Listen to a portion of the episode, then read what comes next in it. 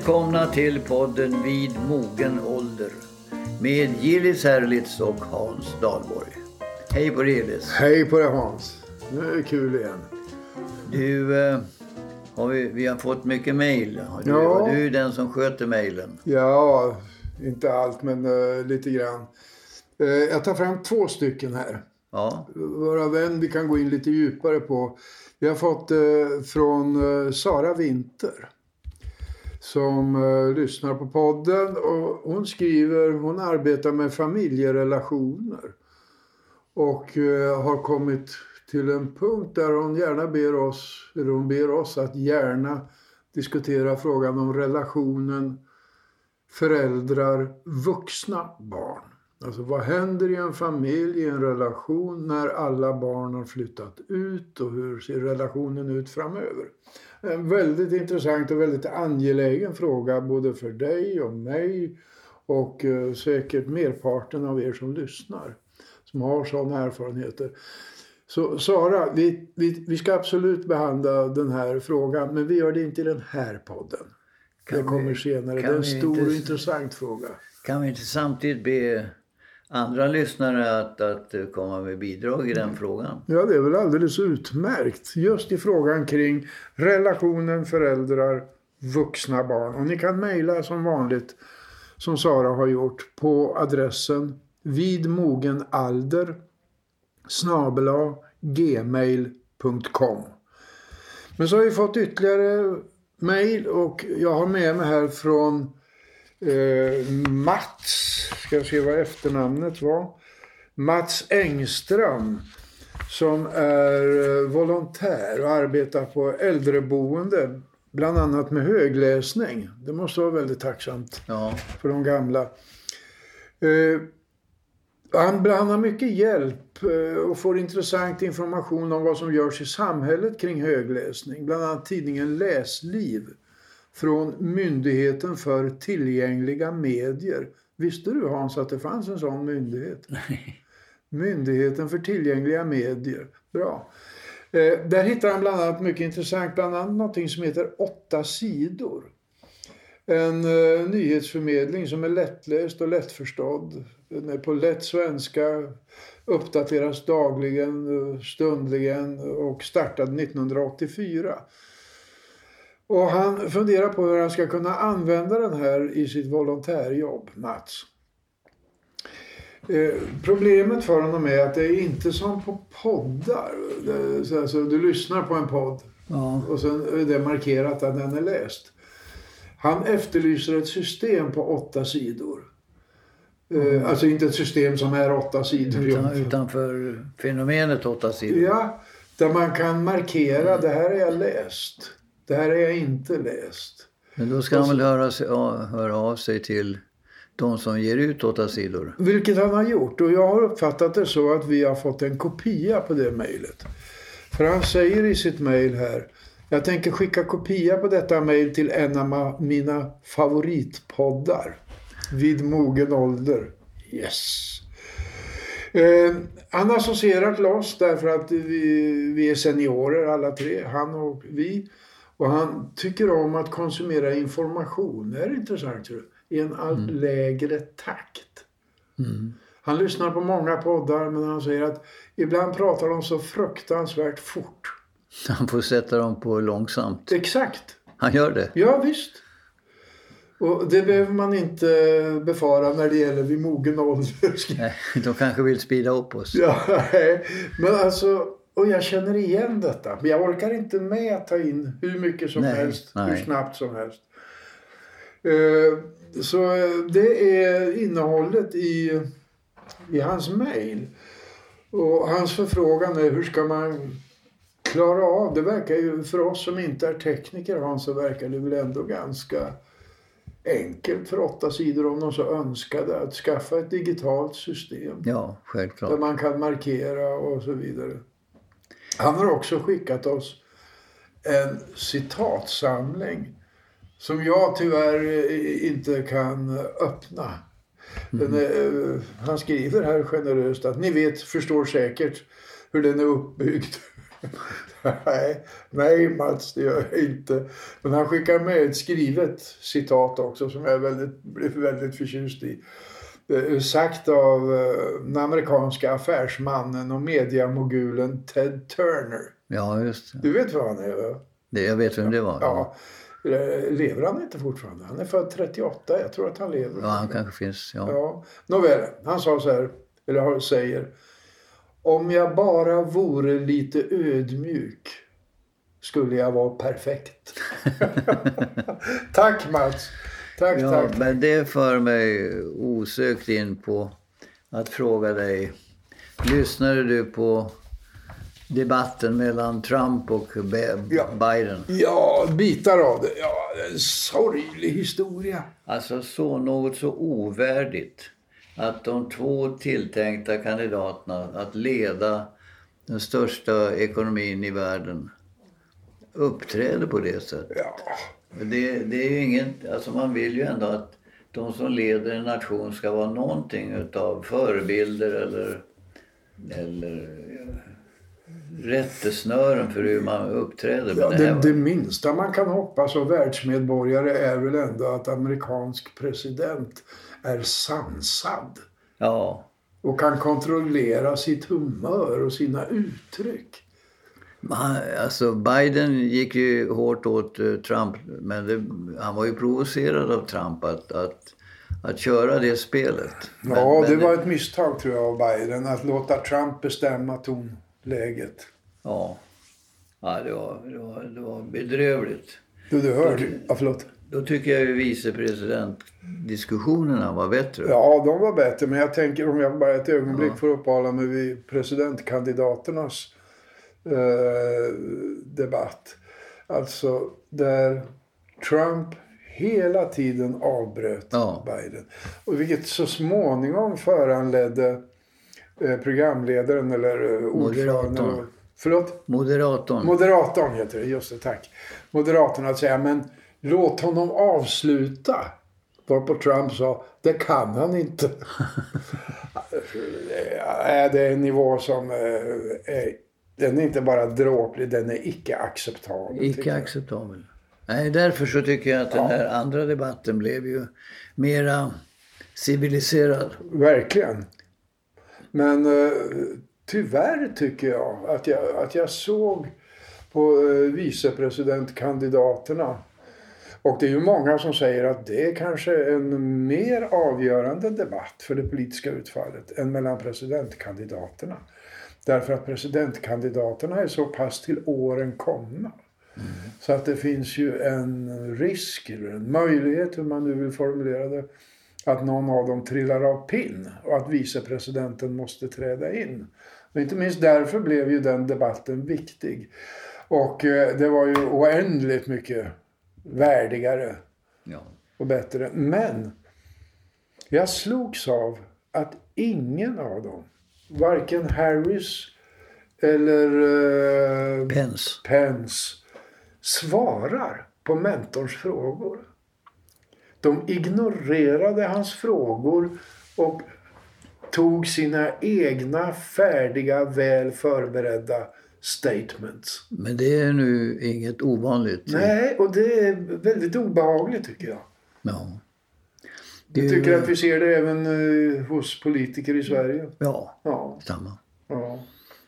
Du, jag, du kommenterade till mig någonting om Trumps deklaration. Ja, men det är ju ett sorgebarn i sig. Alltså att presidenten eh, i USA då vägrade låta sina deklarationer bli offentliga.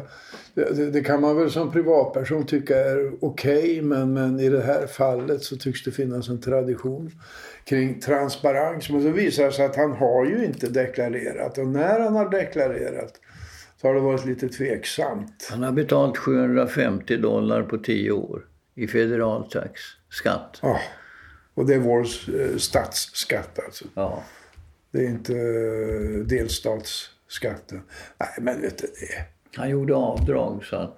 Ja, han gjorde ju en del rätt festliga avdrag. Nu vet inte jag om det är riktigt sant, men jag har sett det i flera medier och hört också att han gjorde avdrag för, gissa vad?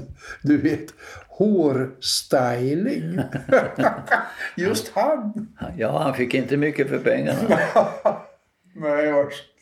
Nej. Nej, inget vidare. Och nu som eh, slutlig eh, liksom, kronan på verket så har han själv blivit sjuk i covid-19. Ja. Han har, eh, och det var ju, alltså han har ju hånat hela tiden eh, arbetet mot smittspridningen.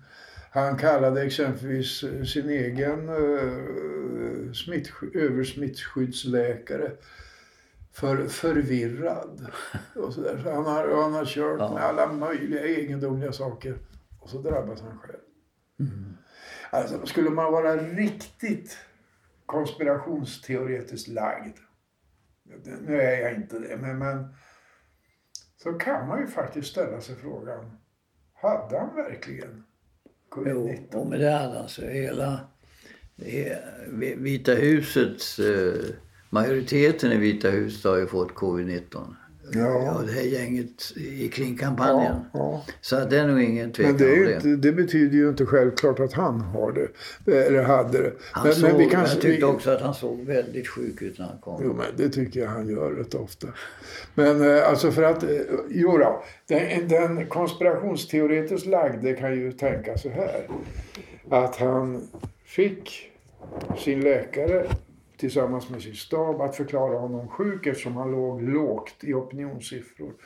Med förhoppningen att opinionssiffrorna skulle öka i någon sorts medkänsla med presidenten. Men nu visade det sig att det fungerade ju inte alls. Och det var rasande snabbt han blev frisk. Efter det. Ja, i första omgången. Vi får se. Jaså? Ja, det, där, det brukar komma och gå det här Ja, ja, covid-19. ja. ja nej, Nej, jag tror inte på nej, någon Nej, jag tror inte. Ja, naturligtvis har han haft covid-19. Men, eh, men han har ju sagt en del dumheter om covid-19. Ja. Jag har lärt mig mycket. Jag har lärt mig massor. Jag har lärt mig allt om narkotika. Inte genom böcker och Nej, studier och forskning. Jag vet, för jag har haft. Det är ingenting att vara rädd för. Det är inget farligt. Se på mig. 200 000 döda i USA i covid-19. Jag undrar hur deras anhöriga känner sig.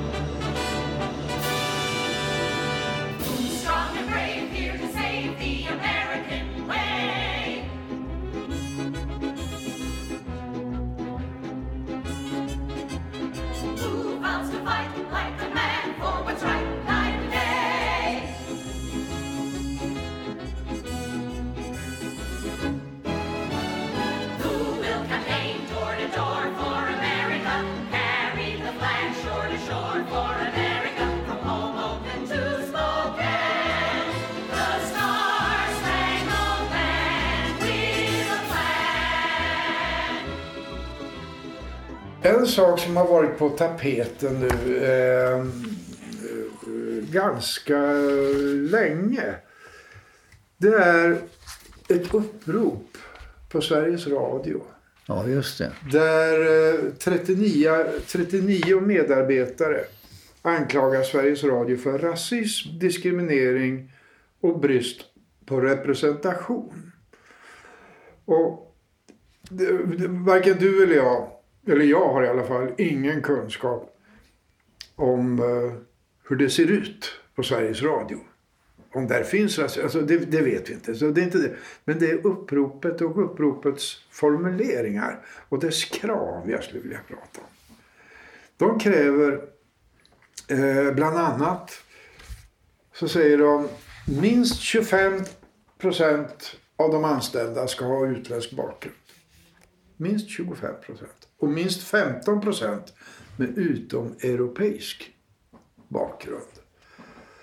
Eh, det är de, några av de mer radikala kraven eh, och sådär. Och det här smakar väldigt illa, tycker jag. Alltså man... eh, Det, det blir helt fel när man kräver representativitet ofta baserat på egna intressen. Ja. Och eh, den här inkvoteringen utav olika grupper, antingen baserat på bakgrund, kön, sysselsättning, ja. blir till slut bara ett lapptäcke utav kvoter. Det ska ju vara kompetens som avgör hela processen. ja. Att anklaga eh, verkställande direktören Silla Benke för rasism, det är, tycker jag är en oförskämdhet. Hon är, det är en hedervärd person och har i allt hon gjort, som jag har sett, betett sig synnerligen uh, hedersamt och med stor integritet. Mm. Ja, jag, jag vill avhålla mig från diskussionen eftersom jag inte jobbar på Sveriges Radio och just den. Men jag, jag, det, det smakar illa det här att man plötsligt representerar ett kollektiv. Ja, just det. Man är inte individ längre, man är ett del av ett kollektiv. Och det här är ju grunden för rasism exempelvis. Det är att man klär av en människa, hans eller hennes individualitet och placerar in dem i ett kollektiv. Så det, det, den här typen av avhumaniserad kollektivism är väldigt eh, obehaglig. Vi har tidigare talat om det och det finns kanske anledning att ta upp det igen. Vårt alla människors extremt stora behov av att bli bekräftade. Att bli sedda. Som individ. Absolut, inte Ja. som representant för ett kollektiv. Nej, alltså se människan har vi talat Ja. om. Hur ohyggligt centralt och viktigt detta är för oss människor. Och det betyder ju alltså att när jag har varit ute och föreläst, vilket jag har gjort väldigt många gånger, om mångfald. Så, så är det många som tror att mångfalden eh, alltså visas i statistik. 25 procent anställda med utländsk bakgrund. Och det menar jag, det har kanske sitt värde statistiskt, politiskt.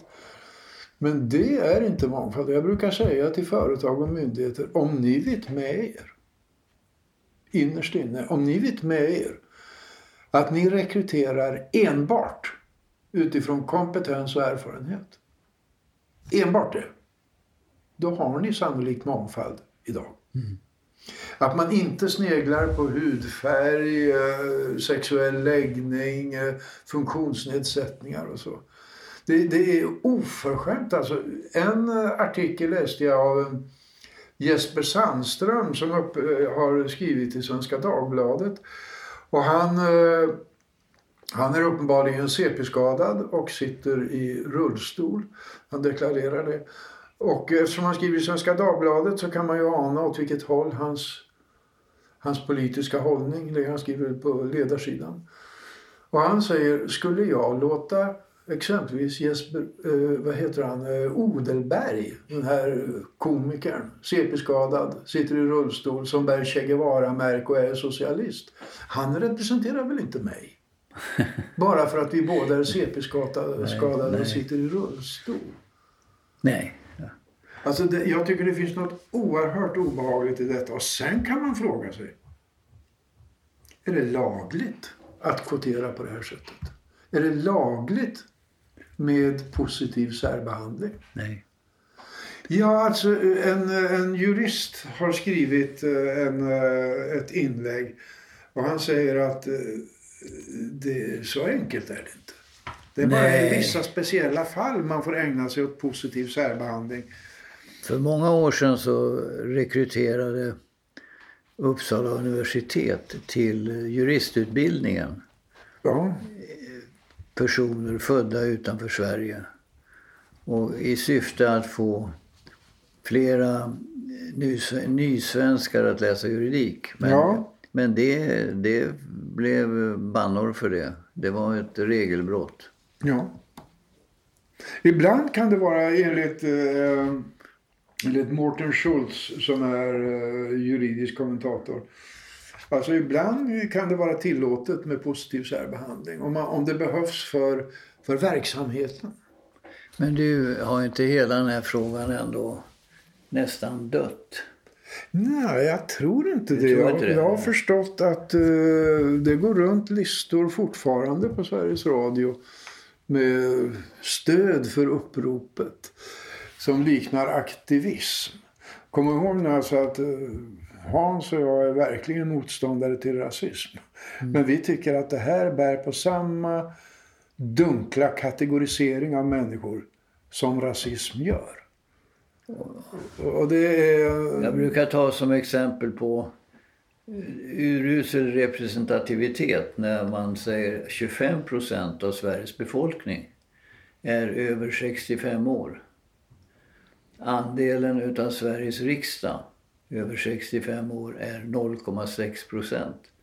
Så att man kan ju börja där. Ja, ja det, det finns många sådana här eh, punkter. Men det finns också någonting annat här som jag tycker... Det här har att göra med den här enkla identitetspolitiken som har förts under rätt många år nu. Den innebär ju just representativitet, eller representation för den grupp jag tillhör. Alltså jag är i första hand homosexuell eller transsexuell. Jag är i första hand eh, funktionsnedsatt. Jag är i första hand svart. Jag är i första hand invandrare. Alltså det blir identiteten. Och det här har då omhuldats under många, många år. För ingen vågar säga ifrån. För det är så lätt hänt att man blir anklagad för att vara rasist eller homofob eller någonting. Och det här är den där typen av, som någon kallar snällism i, eh, i samhället. Att eh, man, man på något sätt måste låta om en person, det har jag alltid vänt mig mot. om en person säger sig vara kränkt, jag är kränkt. Så säger man så här, ja, om, du- om du känner dig kränkt så är du kränkt. Och det där är alltså, det är just det. Jag, Just det. Om du känner dig förtryckt så är du förtryckt. Man ger rätten, man lägger ingen bevisbörda på. Och vi måste lära oss det tycker jag. Att ska vi kommunicera med varandra med ord, vilket vi ju gör, så, eh, så måste vi mena ungefär samma sak med de ord vi använder. Så jag tycker att den debatt som har uppstått kring det här är ett friskhetstecken. Det är ett uppvaknande, att man vågar gå emot det här nu. Men alltså just begreppet kränkt, att man alltid ger tolkningsföreträde till den som upplever sig som kränkt. Exakt så. Medan syftet i, hos den kränkande parten så att säga aldrig analyseras. Nej. Det är så van, det, vi människor är väl lite slarviga då och då. Lite korkade i då och då och säger saker som vi egentligen inte menar någonting djupare med. Kan man inte ha överseende med sånt? Måste det finnas en sån här politbyrå? Ombudsman. Ja, just Ja, ja. Ja, det, det, det, det här är ett ämne som vi förmodligen kan komma tillbaka till. ja det både hoppas och tror jag. Har du följt uh, utdelningen eller nomineringen av Nobelpristagare? Ja, ja, ja, naturligtvis. Det Besluten ju kring nu. detta. Det, nu är det slut på det. Nu vet vi vad alla heter. Eller vill säga, vi borde Ja, veta. ska vi upprepa dem för säkerhets skull? Ja, gärna. Alltså medicin. Ja. Där fick de priset för upptäckten av hepatit C. ja. Och det var tre stycken herrar. Horton, Alter och Rice. Ja. Och det här har ju har dramatisk betydelse för medicineringen Ja. och hanteringen. I fysik, ja där, där, är- där fick man ju be- det, priset för att man fastställer att det finns svarta hål Just i det. rymden. Men det gjordes ju redan på 60-talet. va? Alltså Einstein, Ja, han räknade och räknade och han räknade fram. Det borde finnas svarta hål. Men, men sen sa han att... Sen backade han sa att det är inte troligt. Men sen kom en, en engelsman, Penrose, och fullföljde Einsteins analys och eh, kalkyleringar och landar i att det finns svarta hål. Men det, det är inget som han har sett i något teleskop utan, utan han har suttit vid sin och räknat och Ja. kalkylerat. Och att det, land, det här är hur man då... Det är som en konsekvens av relativitetsteorin.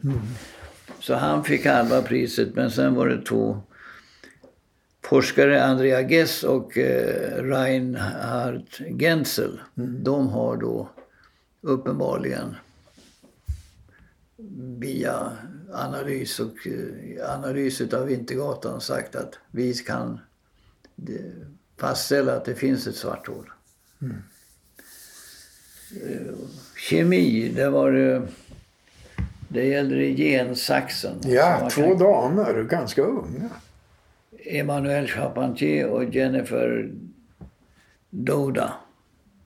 Och de... eh, Gensaxen innebär att man kan klippa bort vissa bitar i arvsmassan och flytta. Till exempel om man har en ärftlig sjukdom Ja. eller någonting och ändra på det. Det här är ju naturligtvis ett verktyg som måste användas med stor aktsamhet får man ju Det säga. kan man väl säga, ja. Men, Problemet är att, att tekniken ofta går före etiken. Alltså, ja. De kommer efter. Men, men eh, det, det kan självfallet användas till stor nytta för mänskligheten. Absolut. Ja, sen har vi litteratur och alla väntar väl på något spännande. Där blev det då poeten, amerikanska poeten Louise Glück. Ja. Och eh, ja, det kommer inte att ställa till några rabalder. Nej, sannolikt inte. Det var roligt att eh, kanske många tycker att en lyriker fick. Att, att en lyriker fick det, Ja. det tror jag var väldigt positivt. Ja. Nu kan man ju fråga sig hur många är det som har läst någonting av Louise Glück? ja. Fråga inte mig. Nej, nu tänkte jag därför läsa en dikt av, av eh, Louise Glück. För det leder till att alla som lyssnar på den här podden säger har du tagit del av hennes poesi? kan man säga. Ja, inte hela, men jag har i alla fall lyssnat på en dikt. Och den, den heter Nostos. Och det betyder, det är grekiska och betyder hemkomst. Och associerar, tror jag, till eh, när Odysseus landar på Ithaka. Jaha, jaha. Det är inte så långt så du får stå ut med det. Ja, ing, inga problem. Där fanns ett äppelträd på gården. Det måste ha varit för 40 år sedan. Där bakom bara ängar. Drivor av krokus i det fuktiga gräset. Jag stod vid fönstret sen april. Vårblommor på grannens gård. Hur många gånger egentligen blommade trädet på min födelsedag? Exakt den dagen. Inte före. Inte efter. Där det oföränderliga ersatts av det skiftande. Under utveckling. Ersatt bilden av den obevekliga jorden. Vad vet jag om denna plats?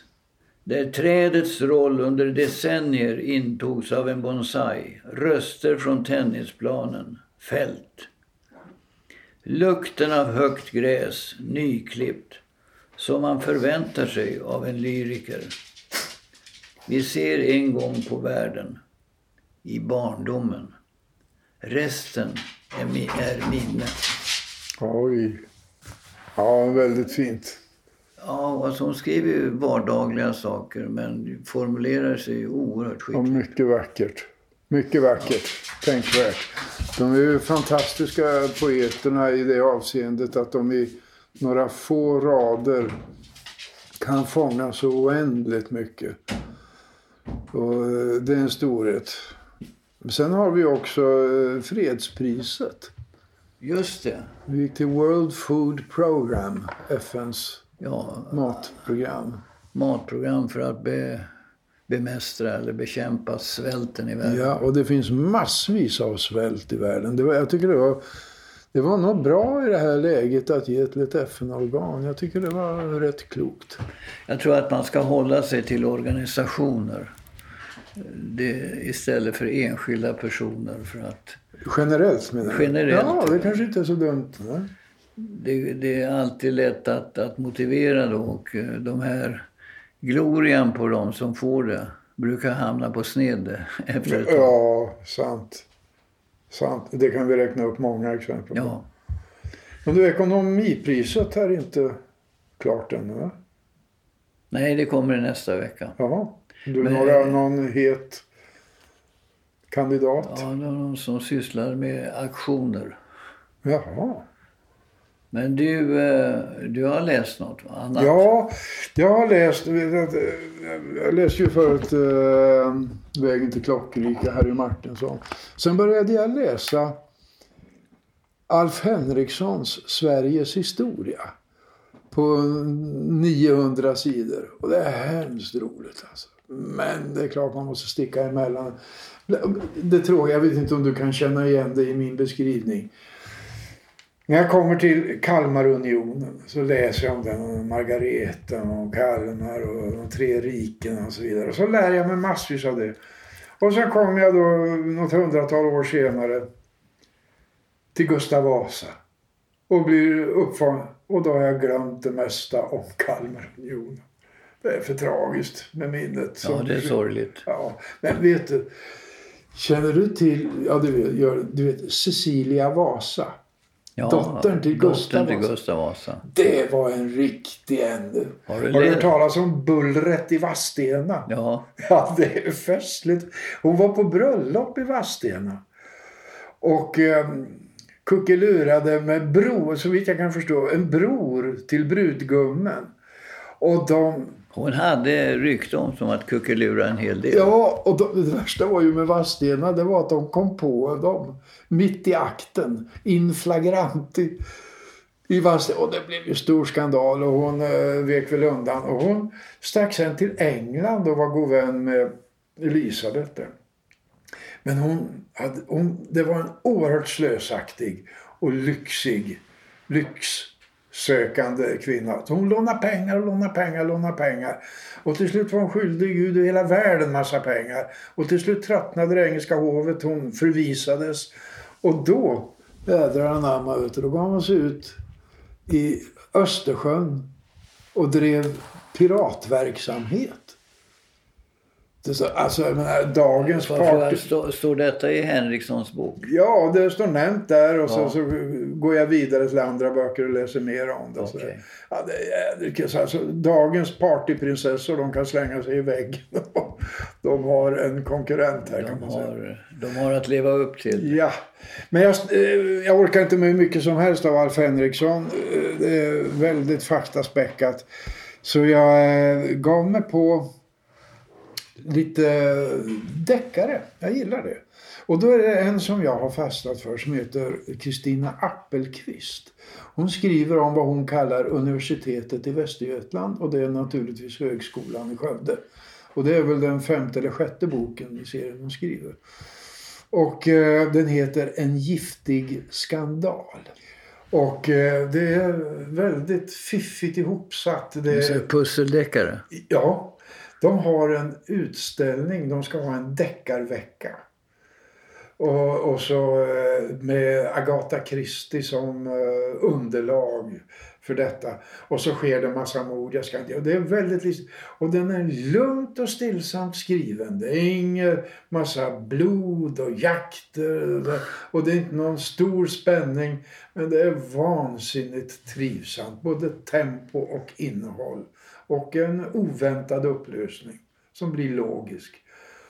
Så det är en av eh, de här ny, relativt nya. Ska du repetera vad den hette? Den heter En giftig skandal av Kristina Appelqvist. Okej. Men det har kommit en bok till som jag ser fram emot att läsa. Skriven av Ann Rosman. Jag har haft henne uppe tidigare i någon podd. Hon skriver från Marstrand. Ja, just det. Hon skriver en historia som är nutid. Och en parallell historia som är en, en dokumentär om äldre tider. Så det är två händelseförlopp som sen knyts ihop. Och den nya boken som jag inte har hunnit läsa, den heter Marvatten. Det ser jag fram emot. Och så kastar jag mig över Henriksson och så lite Nässlorna Blom och sådär. Läser du någonting? Jag har börjat med eh, Ingrid Carlbergs eh, dokumentär över Nobel. Alfred Nobel. Det är en tegelsten så den är svår att ha i sängen. Men, men den är otroligt eh, intressant, lättläst, välskriven. Så att eh, det är en njutning att läsa den boken. Härligt. Och eh, har du läst färdigt den eller? Nej, jag är bara i början. Framkommer det någonting nytt tycker du eller? Ja, framförallt blir ju bilden av Nobel väldigt Ja. fyllig. Ja, är den mer nyanserad än någon? Ja, jag, jag har inte läst Ja, nej, nej, nej, kul. Då får du återkomma till den.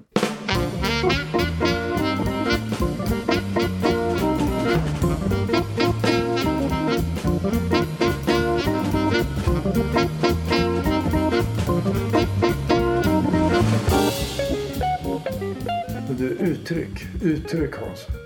Uttryck, ja då ska då, Om man ska komma på något bra uttryck. Ja, hela balletten. Har du hört det uttrycket? Ja, Vad det är betyder- alltihopa. Alltihopa. Hela Hela, baletten. Och då kan man fråga, varför ballett? Och då visar det sig att eh, på tyska heter det Die ganze Palette. Nej. Alltså hela paletten. Pallet! Är det sant? Och sen översätter man dåligt till svenska hela balletten. Vilket blir ganska obegripligt. Jädrigt kul alltså. Väldigt roligt. Och du själv? Ja, jag har ett här. Du vet, eh, man säger sådär, eh, det vete gudarna. Ja, just det. En det vet. syn för gudar. Eller eh, den gudarna älskar dör ung. Alltid, alltid pluralis. Alltid plural. Och de här är ju grekiska. De är gamla Ja. grekiska. Man kunde tro. Men, men vi har ju inte gudar. Vi har ju bara Nej. en gud om man följer den vanliga kristendomen. Och eh, det här förklaras med att vi fortfarande använder pluralformen. Det är alltså ett sätt att kringgå ett brott mot det andra, Andra, bu, budordet som andra lyder bud. Du ska icke missbruka Herren, det Guds bud. Ditt är Guds namn. Just det. Och därför så, så får man inte säga att det ska Gud veta. Nej, För då blir det ett missbruk. Men säger man gudarna så kommer Ja, man förbi det. det. Om du tittar på, på ortodoxa judar exempelvis. De skriver aldrig ut Gud, G-U-D. Utan de skriver G-D. Ja, ja. För att inte missbruka. Ja. Eh, Det, det är rätt intressant.